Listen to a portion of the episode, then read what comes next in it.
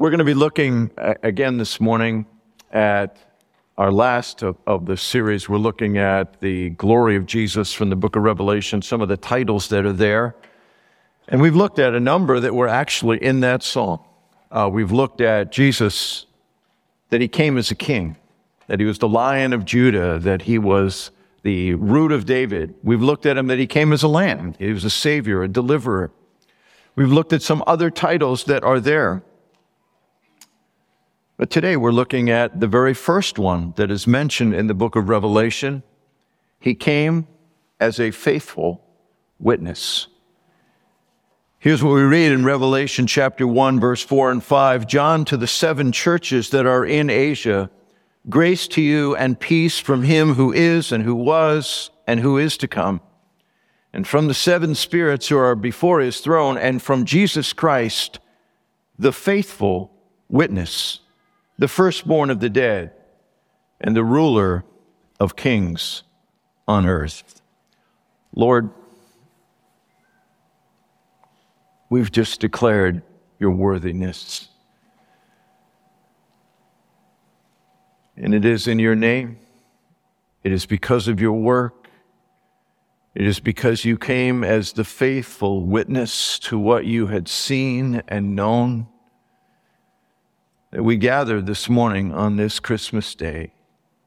Lord Jesus, even in these few moments together, exalt yourself. In Jesus' name I pray. Amen. It is Christmas, and of course, it is the focus of Christmas that Jesus come into the world, but Jesus himself is the one that actually takes the sense of this title and puts it into the Christmas account. We're told in John chapter 18, verse 37, when he was standing before Pilate, he said this to Pilate I came into the world to testify to the truth. The word testify is the word to bear witness. It means that someone is brought into a courtroom and they there are brought as a primary witness. Jesus says, I came into the world to be a witness. And that concept is what we're talking about this morning. To celebrate Christmas this morning is to celebrate the faithful witness coming to our world. Two simple questions this morning in a simple study. What is a faithful witness? What does it mean? And secondly, what does he bear witness to as this witness? What is a faithful witness? What does that term mean? Well, a couple of things. It means he is an eyewitness. In courtrooms, there are various levels of witness that is accepted. There are at least four. One, the most prominent, is the eyewitness account, the person that actually saw it and experienced the, the, the crime that was done or the, the professed crime. A second one is what's called a secondary witness that you heard this person say uh, that, that, that they did this or this was going on, and so they can bring, bring brought in as a secondary witness. Of course, it's a, it's a lesser weighty witness. You can bring in an expert witness, and the person maybe that came in, maybe they're a psychiatrist or a psychologist, and they can testify, well, here's the things that were going on, and based on what's going on in their lives, their, their behavior is understandable in this situation to be all kinds of, of expert witnesses. And then the last one can be a character witness, where someone, you gather people and they just come and say, this is so out of character to the way that they have ever behaved in all the life we've done. All of those can be acceptable witness that are brought into a court case and a, and a trial but the most powerful, of course, is the eyewitness, the person that says, I saw it, I experienced it, I was there. Jesus was an eyewitness of what he's going to be talking about. In John 2, chapter 3, verse 32, Jesus says this, talking of himself, He who comes from heaven is above all. He bears witness to what he has seen and he has heard. The infant in the manger has come as an eyewitness from heaven. Now, of course, at first swing, this doesn't seem that imposing. If you're in a court of law and all of a sudden this 14 year old girl comes in and she's carrying an infant and they announce the, the, the, the defense announced, well, this is, this is our witness. Our witness has arrived. And the prosecuting attorney says, I, you know, I object. I mean, this is a 14 year old girl. We, and uh, what is she? And they say, oh, no, no, no problem. No problem. It's not the 14 year old girl. It's the infant that's going to be the witness. Well, you say, well, that's not a very compelling witness. But in this case, it is. Because during the years of Jesus' sojourn on earth, it will become clear that he has a growing self awareness and a recall of events, places, and individuals that extend into a measureless past. By the time he began his public ministry, he is fully aware that he has existed beyond creation itself he came to bear witness to what he had seen and heard in the far recesses of eternity. He's an eyewitness to those things. He is a trustworthy witness. You know, it's one thing to be able to have observed something and to be an eyewitness to it. It's another thing to tell what you accu- uh, tell accurately what you experienced and what you saw. Jesus is a trustworthy witness because he always tells the truth. A faithful witness can be counted on to give a reliable testimony. One of the most distressing things that is going on in our culture, eh, to me anyway, is, is the perspective that it seems so many public figures have that they don't really have to tell the truth unless they're under oath in a court as if any other time it's not, it's not required to, to be a verifiable, reliable witness. Well, Jesus actually uh, spoke to this in his Sermon on the Mount. And here's what he said He said, Again, you have heard that it was said to those of old, You shall not swear falsely, but shall perform to the Lord what you have sworn. But I say to you, and that's his way of saying, uh, that's not the standard. The, the standard isn't that when you, when you're in a court of law, you have to tell the truth. Here's what he says. But I say, don't, do not take an oath at all, either by heaven, for it is the throne of God, or by the earth, for it is his footstool, or by Jerusalem, for it's the city of the great king. And do not take an oath on your head, for you cannot make one hair white or black. Here's what he says. Let what you say be simply yes or no. Be a reliable witness, not just under oath, because now you are legally bound to your word. Always tell the truth. Always be a person that is a truth teller. Jesus tells the truth always. He is a reliable witness, a trustworthy witness also because he always says the most appropriate things. This statement is made by John Watson, whose pen name was Ian Maclaren. No one has yet discovered the word Jesus ought to have said. None suggested the better word he might have said. No action of his shocks our moral sense. None has fallen short of the ideal. He is full of surprises, but they are all surprises of perfection.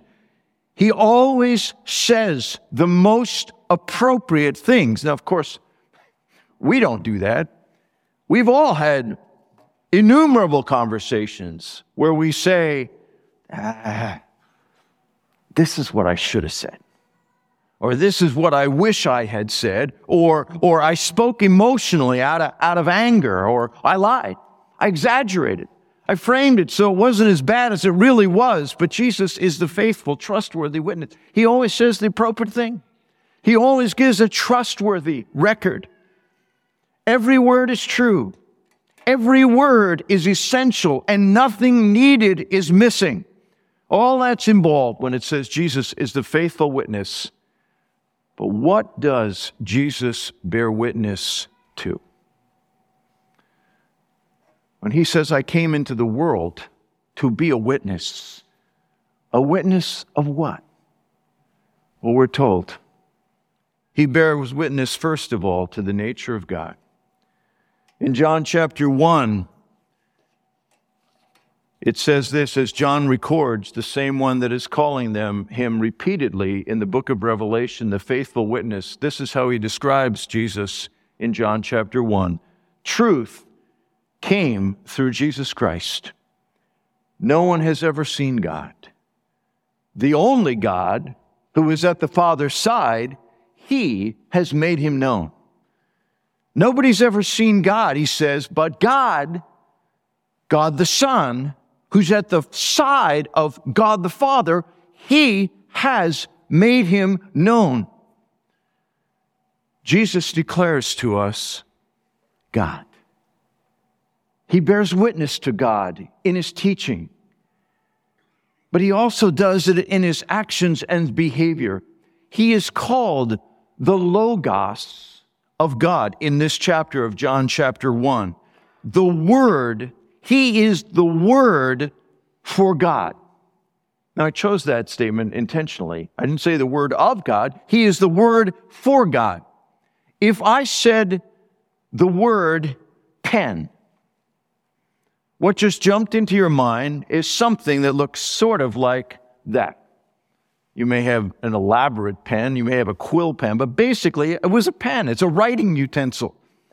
The word that expresses that object is pen. I could say fork, and immediately is coming to your mind this metal thing with four prongs that, that you eat lunch with. I could say hot air balloon, and you have a whole different visual. There's a word that expresses all that this thing is. Jesus is that word. He is the expression of God. And, and, and he says, He's the very Logos, visualizing God. If you want to know God, spend time meditating on Jesus, his teaching, his conversation, his interactions, his responses, all witness to who God is. He's the very word that expresses who God is, the visual of who he is. Jesus declares to us God. But he also bears witness to the will of God. Jesus declared the will of the Father in his teaching. He tells us what that will is. Again, I'm reading from the Gospel of John, John 6, verse 40. He says this For this is the will of my Father, that everyone who looks on the Son and believes in him should have eternal life, and I'll raise him up on the last day. Jesus came to provide a way for people to have eternal life, he says here in John 6:40. He continually bears witness that the Father wills people to have that life. It was the will of the Father that consumed Jesus as he entered the world this morning. Consider what Jesus said to his Father as he came into the world. One of my favorite Christmas texts is Hebrews chapter 10 because it actually pulls back the curtain of heaven and tells us when Jesus came as an infant to Beth in that Bethlehem manger, what he was expressing to the Father as he came. It's an amazing passage. Here's what he said. When Christ came into the world, I'm reading Hebrews chapter 10, verses 5 through 7, he said, Sacrifices and offerings you have not desired, but a body you have prepared for me.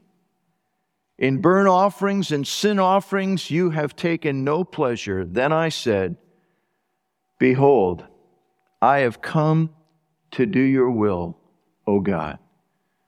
That's your Christmas text as you sit there this morning, maybe in your pajamas, and celebrate together as a family as we do so here in this room. What Christmas is, is Jesus saying, I'm coming to bear witness to who God is. I'm coming also to bear witness to the plan of God.